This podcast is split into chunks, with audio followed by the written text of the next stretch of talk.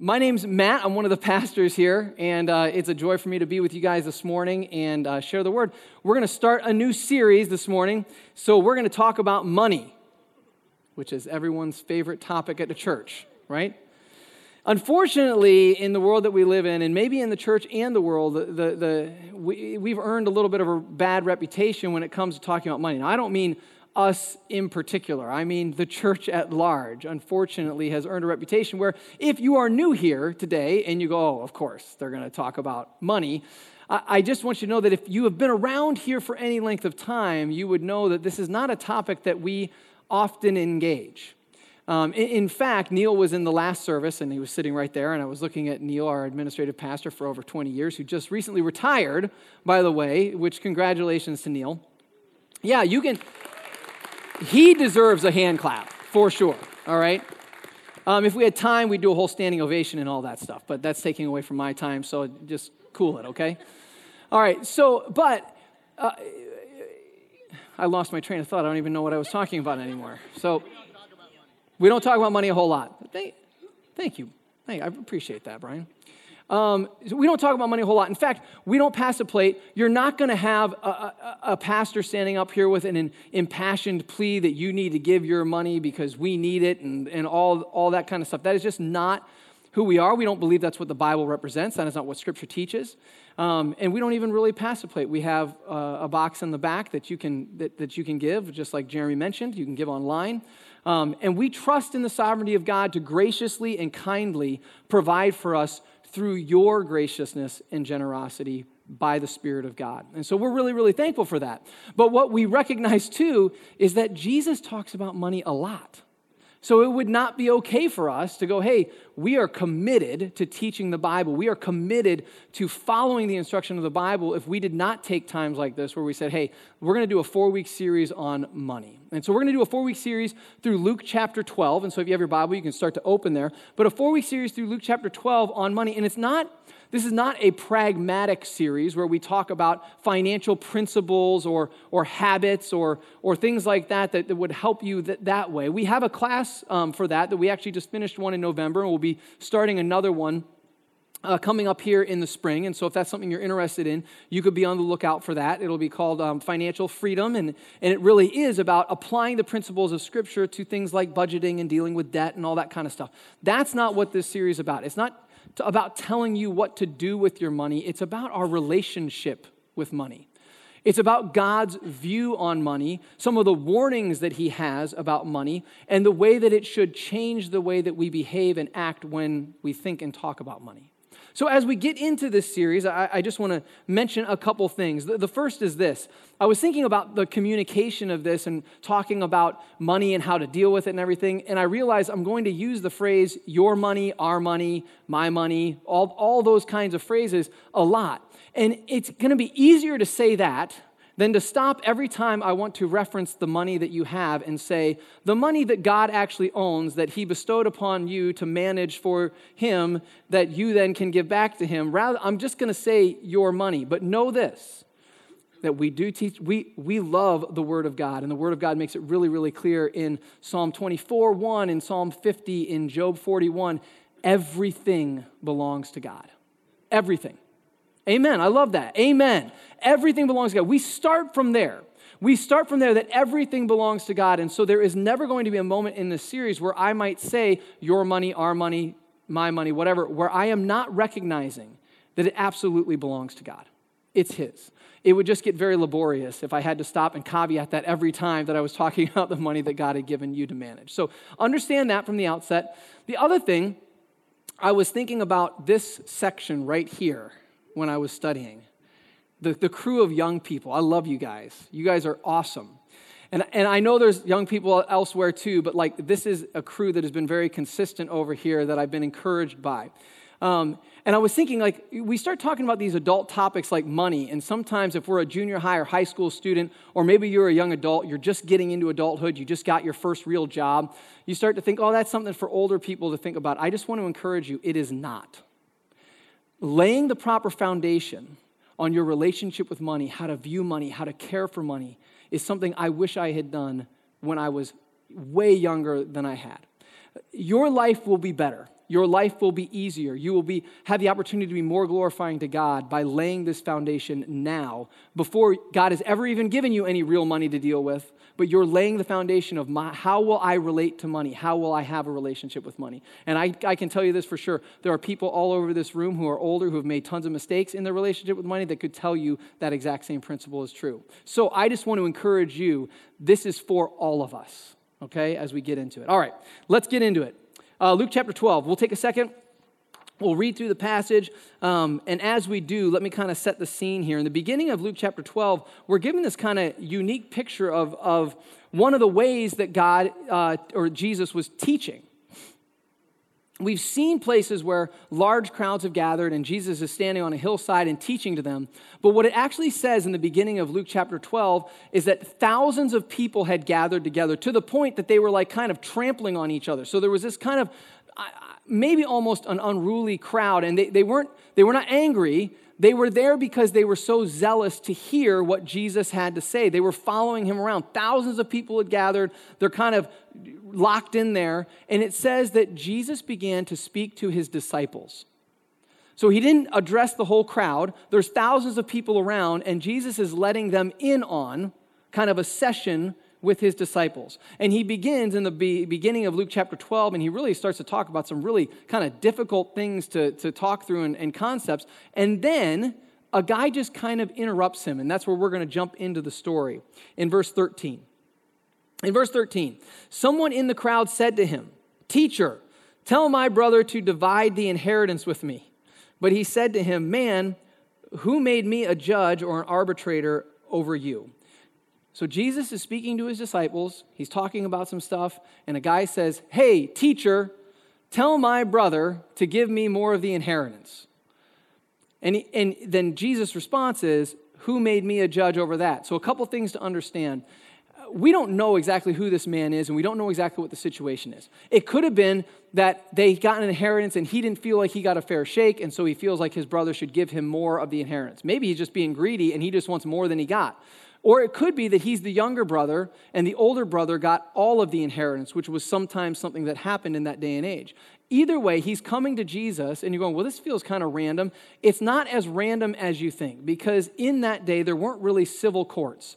And so if you had a dispute like this, you would go to the religious leaders, the teachers, the rabbis, the Sanhedrin, and you would ask them to settle this dispute for you.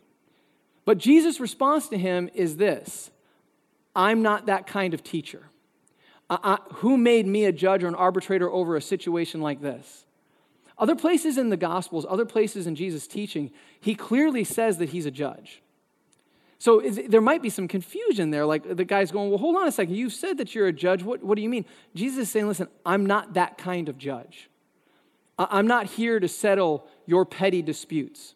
I'm not here to get you a little bit more inheritance. I'm not here to, to worry about those things. When I say that I'm a judge, when I say that I came to divide, what I'm talking about is your very soul. What I'm talking about is the eternal resting place of your soul. When I say that I am a judge and the message that I'm bringing is a judge, it means that if you accept what I'm saying, your soul will be saved. And if you do not accept what I'm saying, your soul will be damned to hell for eternity. That's a much bigger thing than what this guy is worrying about. And because that is what Jesus is the judge of, because that's what he's bringing, he turns this whole situation to a lesson on that. And he moves on in verse 15. So the guy has said, Hey, tell my brother to divide the inheritance. Jesus says, No, I'm not that kind of judge. And he said to them, Jesus is now saying to them, Take care and be on your guard against all covetousness for one's life does not consist in the abundance of possessions. And he told them a parable, saying, The land of a rich man produced plentifully. And he thought to himself, What shall I do? For I have nowhere to store my crops. And he said, I will do this. I will tear down my barns. And so think about this. He already had barns that were full of crops, but he had more crops. So he says, I'm going to tear down my barns. I'm going to build bigger barns, and I will store all of my grain and my goods. And I will say to my soul, I want you to listen to this verse, verse 19. And I will say to my soul, Soul, you have ample goods laid up for many years. Relax, eat, drink, and be merry. What does verse 19 sound like? What does that sound like to you? I asked the 930 and they kind of mumbled and mm. I'm gonna I'm gonna tell you this. 10:30 is my service. This is the service that I go to. We sit in this service. But I will say, you could up your game a little bit in the participation.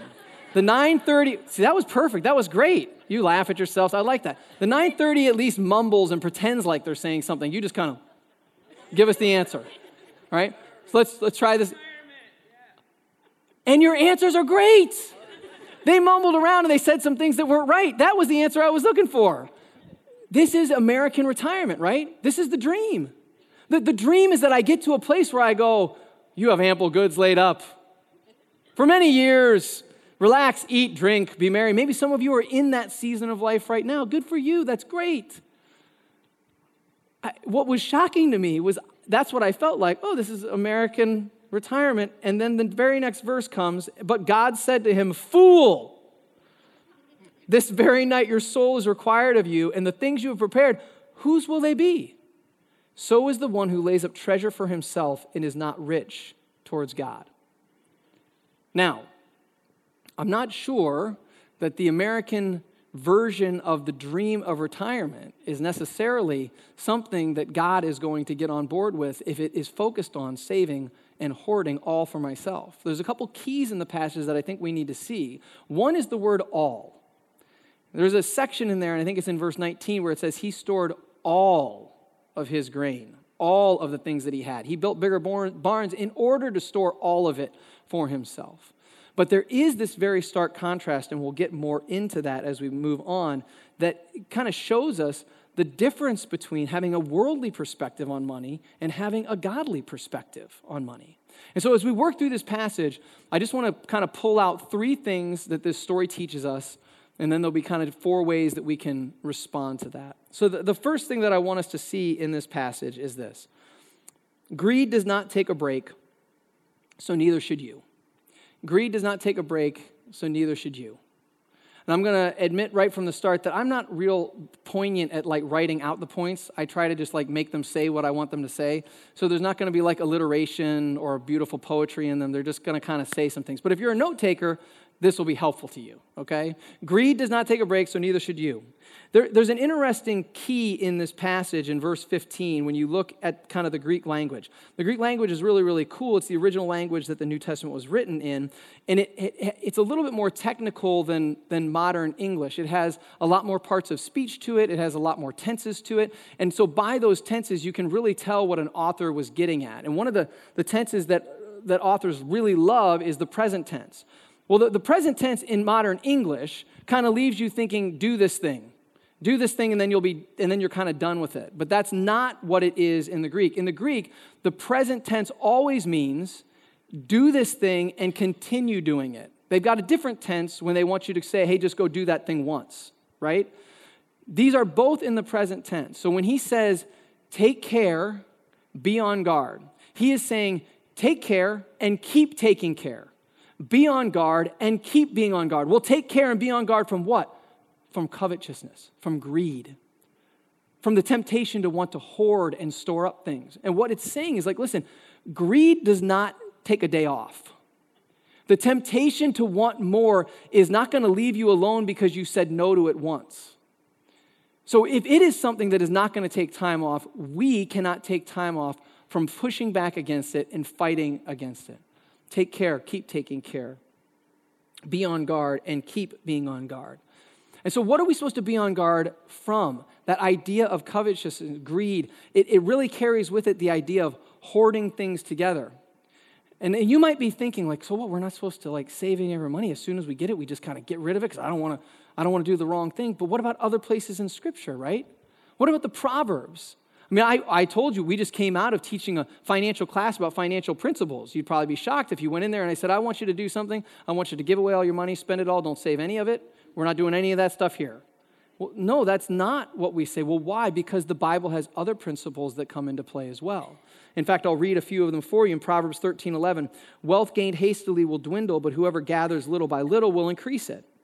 The plans of the diligent surely, sorry, lead surely to abundance, but everyone who is hasty comes only to poverty. Precious treasure and oil are in a wise man's dwelling, but a foolish man devours it. So there is a balance in our life. And one of the things that Jesus is warning us about is like, listen, I understand that money is a necessary part of life. There is a balance between responsible saving for your needs and to care for yourself and your family and the people around you. But there is a balance between that, responsible saving, and greedily hoarding things up that aren't necessarily things that you need. And actually, God might have them, like, has given them to you to be given to somebody else. And this is the tension that we're going to come back to again and again and again. The, tension between what does it mean to be a responsible saver versus someone who is hoarding things away. So greed does not take a break, and so I can't either. I have to be weighing and testing myself constantly.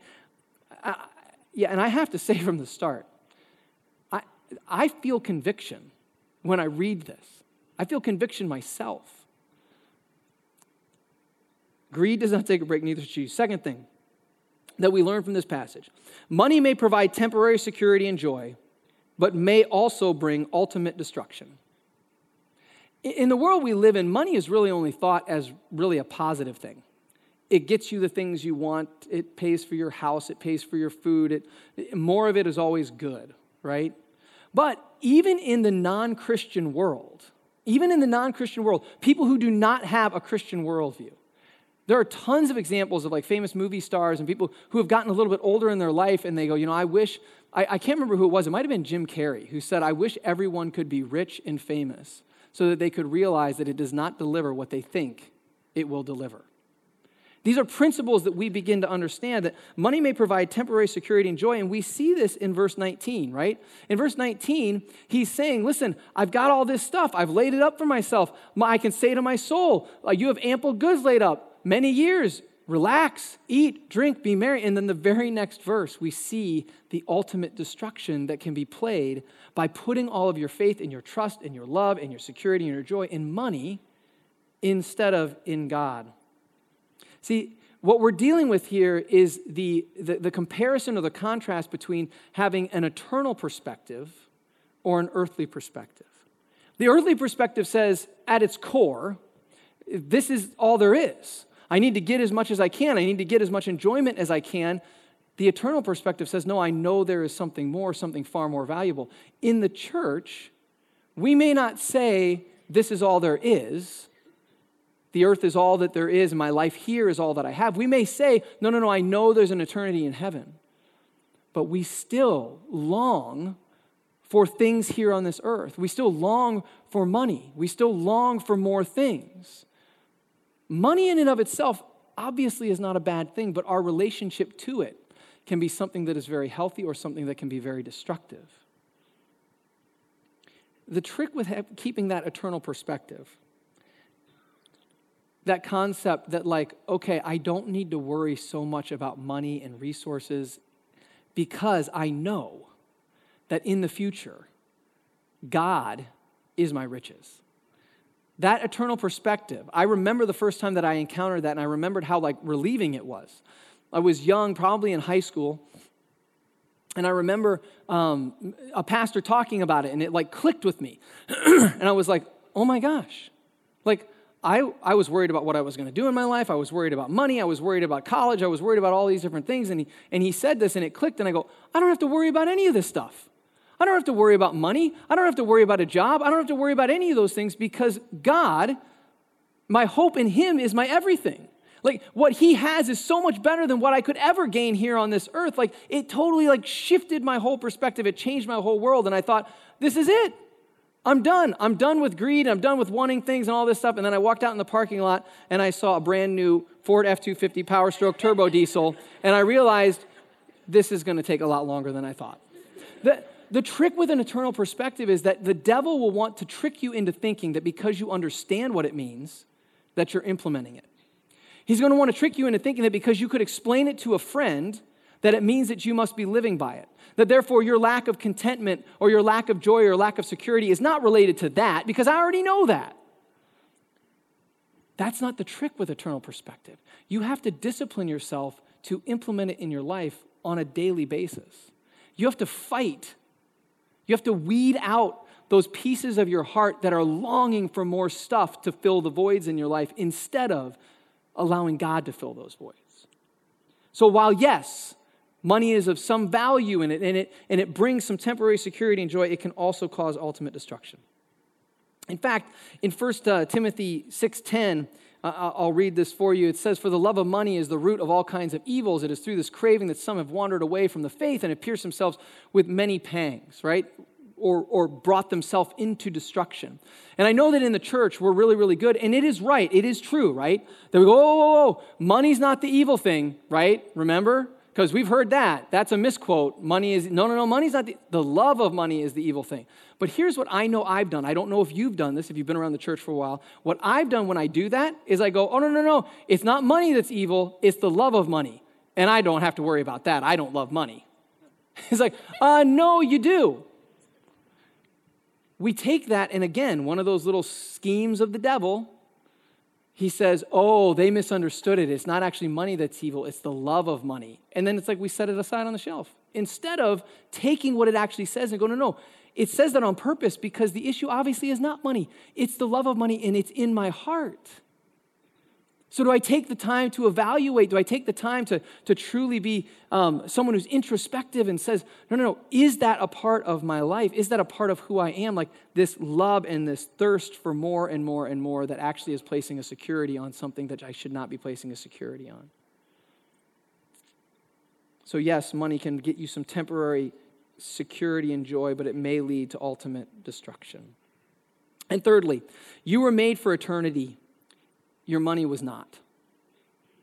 Unless. See, that one is not very well written at all. But it was, it was there to make you think. So we'll, we'll get to the unless in, in a moment, all right? But let's, let's, let's do these, these things first. You were made for eternity.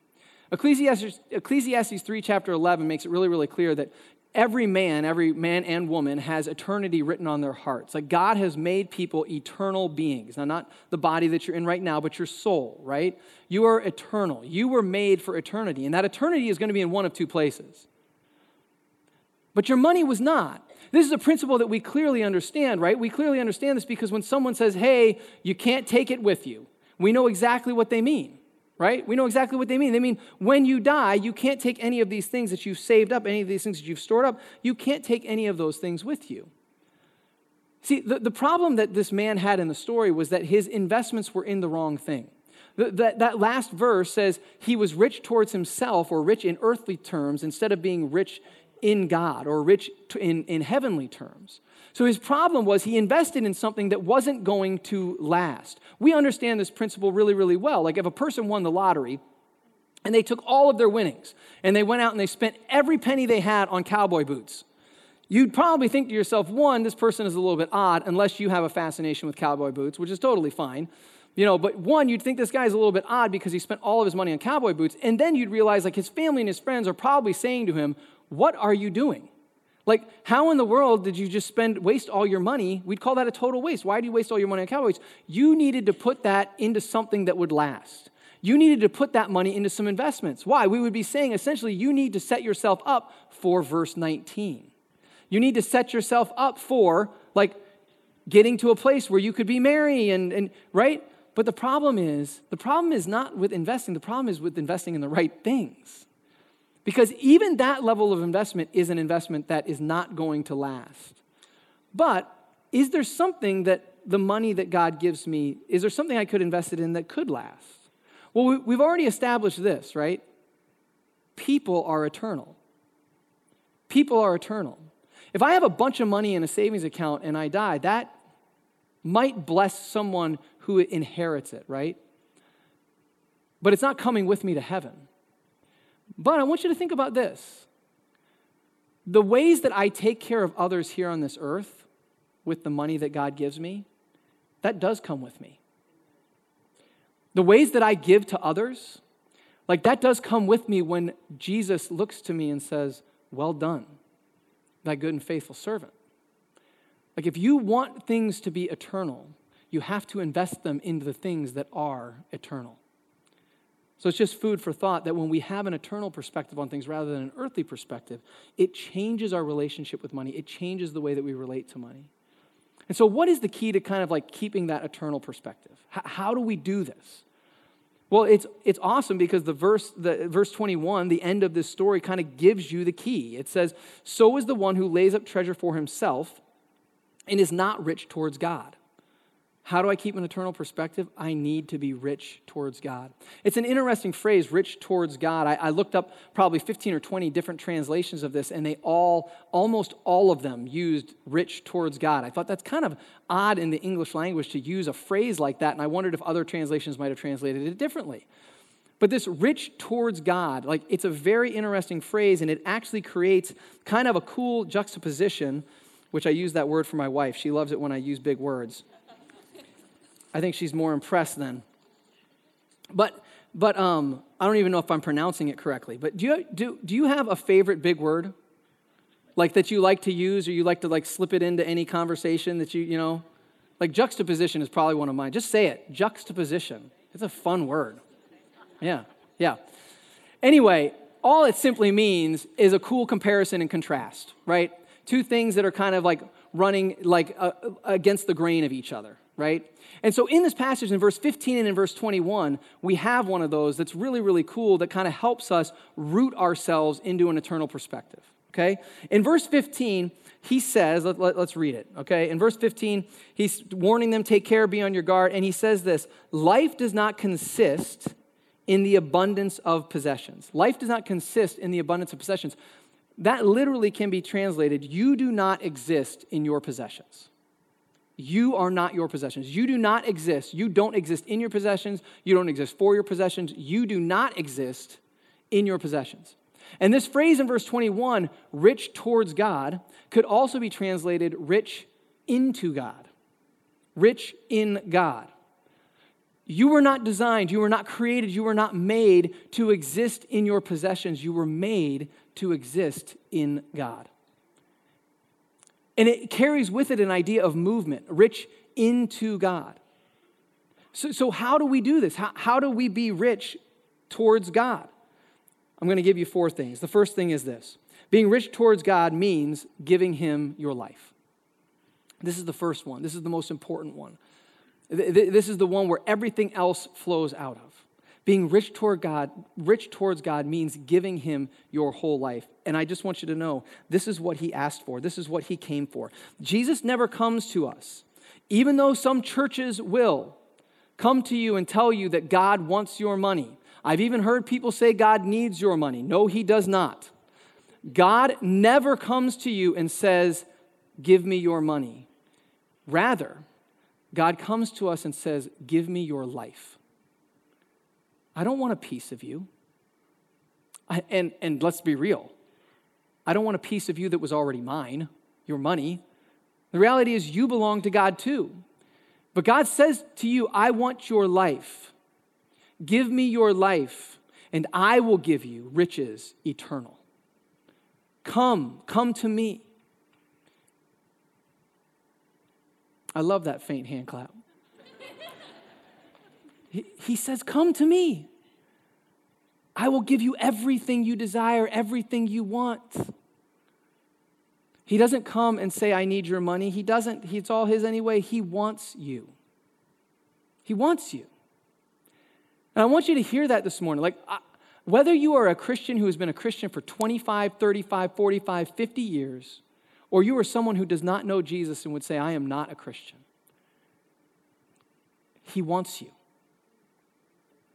If you don't know him, and you're here and you're thinking, I don't think God would ever want me, the, the mistakes that I've made in my life, the things that I've done, the, I don't even know anything about this. He wants you.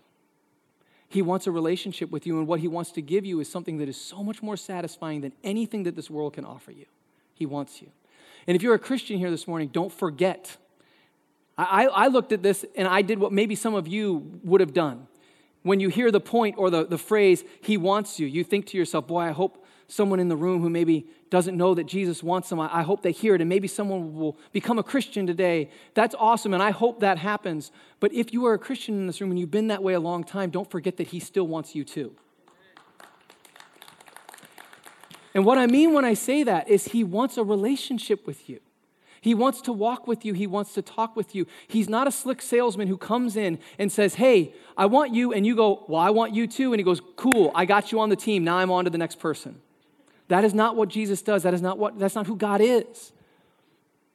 When was the last time you spent time with him? When was the last time you knew that he wanted you? He wants a relationship with you. Being rich towards God means giving him your life, and everything else flows out of that. Secondly, being rich towards God means being a giver like he is. Being rich towards God means being a giver like he is. You don't give to the church because the church needs your money or because God needs your money. You give to the church and you give to so many other things because we are made in the image of God. We are made in the image of God, and God is a giver. Being rich towards God, allowing His life to flow through my life, means that I become a giver. Have you ever given like a, a, a pretty, a, a big gift to someone? And has it filled you with joy? People talk about the fact, oh, it's so much greater to give than receive. And I think some people kind of snicker and go, yeah, no, it's not. But what they're pointing to is that there's something that goes on inside a person when you give. It's not just a warm, fuzzy feeling, it is something inside you resonating with the image of God because you were made in the image of God. It resonates with who you're supposed to truly be.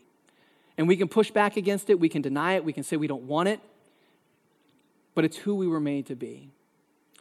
So being rich towards God means being a giver like He is. As I thought about this point and I was thinking about this church, one, I was overwhelmingly convicted because I know so many times in my life, God is so much more of a giver than I will ever be. And there are so many times in my life where I'm convicted of my own greed, my own covetousness, and I'm not being a giver like God is. The other feeling that I felt, and almost brought to the point of tears, was I thought back over the last 20 years plus of being involved in this church and the amazing displays of generosity I've seen from this community of people. I, I, I mean, I, just story after story just kept flowing through my mind. And in a place where, like, you know, as a preacher, you might think, yeah, bring it, you know, pound the pulpit. You're not giving enough and you need to give, and, and people are going to feel this. I felt overwhelmingly blessed by this place. I felt overwhelmingly blessed by the fact that I can remember years and years ago a group of people getting together and raising money to provide a brand new handicap van for someone in our ministry who was handicapped. I think back to dozens of cars that have been gifted to the church over the years and given to people who are in need. Just two weeks ago, before Christmas, someone reached out and emailed and they said, I've got this car, and I'm not talking about a 1972 Ford Pinto. Like, this was a nice car, and I just want to give it to somebody. Jen and I have been given things through this church. One of the coolest trips that we took when we were, when we were young and had zero money was a trip to Lake Tahoe and it was completely paid for by somebody from this church. This church, this place, has been a bastion of generosity. And so I want to say two things about that.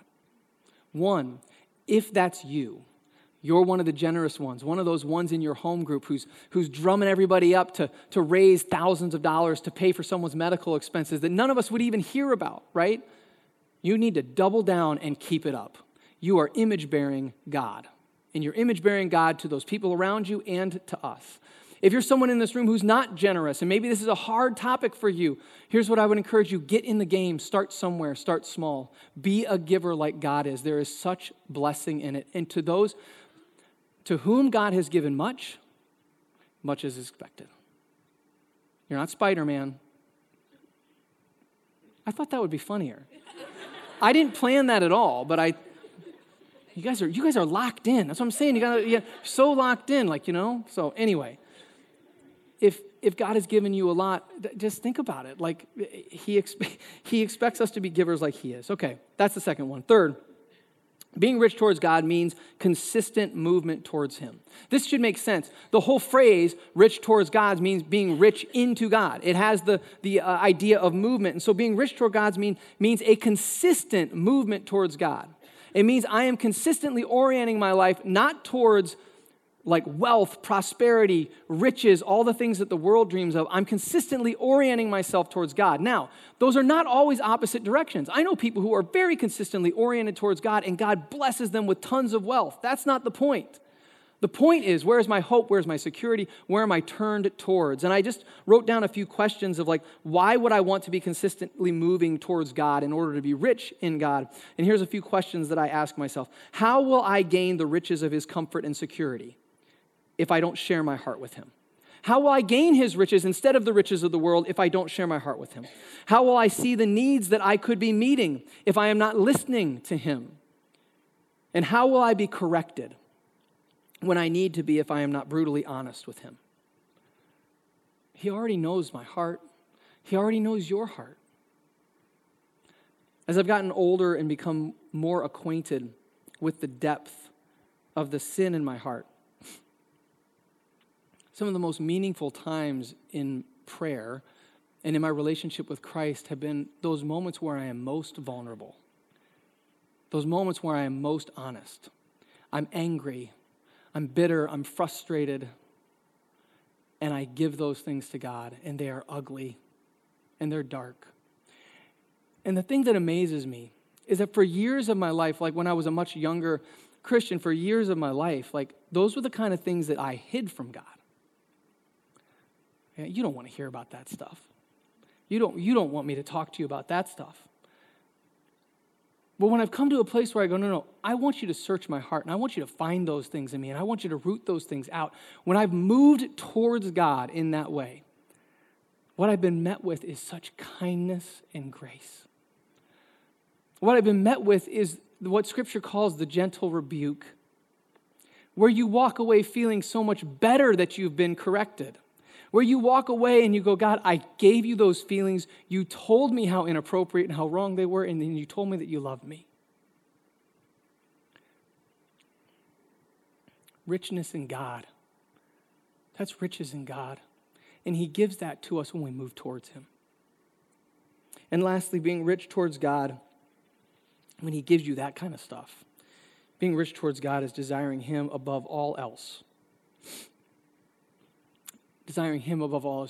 Charles Spurgeon, um, an 1800s, uh, famous 1800s preacher, said that the one way that you know that Jesus is precious to you is that nothing else is. Think about that. The one way you know that Jesus is precious to you is that nothing else is. And obviously, he doesn't mean that you know, we're supposed to despise the things that the Bible calls us to love and only have Jesus as something that is precious. What he's saying is much like what Scripture says. When Jesus says, if you want to follow me, you have to hate your mother, your father, your brother, he's not actually saying that you're supposed to hate those people. What he's saying is, in comparison to the place that I have in your heart, in comparison to the place that I have in your heart. And so that's exactly what Spurgeon is saying. He's saying that the preciousness that we have for Christ should be in a category all of its own. And when it is, that relationship is so sweet. It is so good. And it naturally, I think, just moves us into our time of communion this morning. And so as we go there, I'll ask the band to come up. And I just want to say this like, my desire for Jesus should be in a category all of its own. And, and here's why. I, I was thinking about some of these concepts that we went over today and kind of the, the way that, that we can become fools we can become fools thinking that, that things are worth a lot that aren't worth a lot, and acting like things that are worth everything aren't worth that much.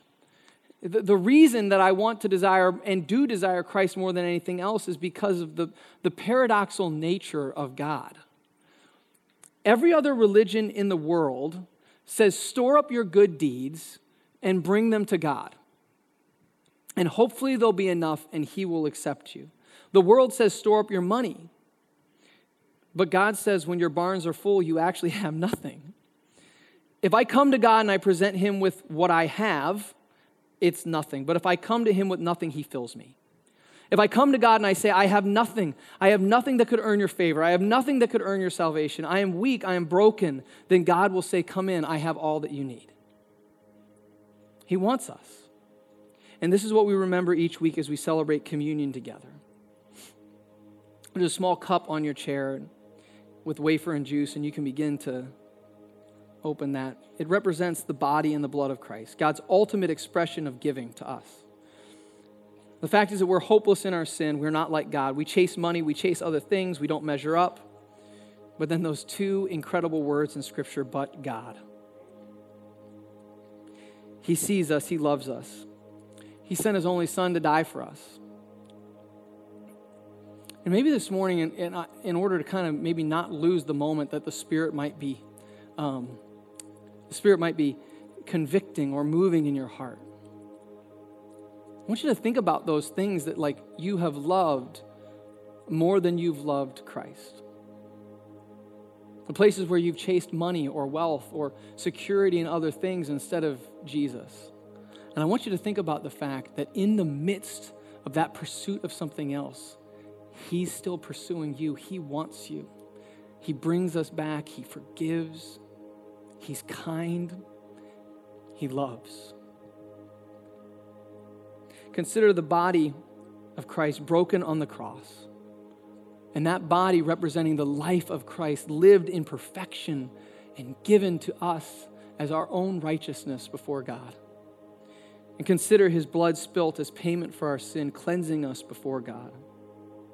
If these are the truths that you cling to this morning, then I just I'd invite you to take a moment and consider those things and, and take communion. But if by your own admission you're not sure that that's where you're at with Jesus, you're not sure that, that He is who you ultimately trust in, then I would tell you there's no need to pretend. And the Bible actually gives a warning against pretending. What we would ask you to do in, in, in this moment is to, to consider and ponder, like, why? Why are there things in my life that I want more than Christ? When He wants me, when He's calling, and maybe today would be the day of salvation for you. Maybe the day, today would be the day that you respond to His desire for you. For all of us, I just ask this question what do you desire most? Can we, in honesty, say, Jesus, Jesus, I want you more than anything, just you? Let me pray for us, and then you can take communion and we'll continue in worship. Father, thank you so much for your word. God, I'm, I'm humbled by it every time I read it, and God, for, um, for some reason, and I, I suppose it makes sense, I'm humbled even more every time you allow me to share it with others. God, when I share it with others, it seems to come in technicolor back to me that I am unworthy, not just of your love, but I'm unworthy of even this like opportunity. And, um, and God, your kindness, your love, it just shines through like crazy. God, I pray that, that we, as a people this morning, would see you for who you are and have such an intense desire for you. God, that it would change who we are, that it would change the way we view the world. It would turn an earthly perspective into an eternal perspective and give us the discipline to keep that eternal perspective. God, we love you and we pray all this in your name. Amen.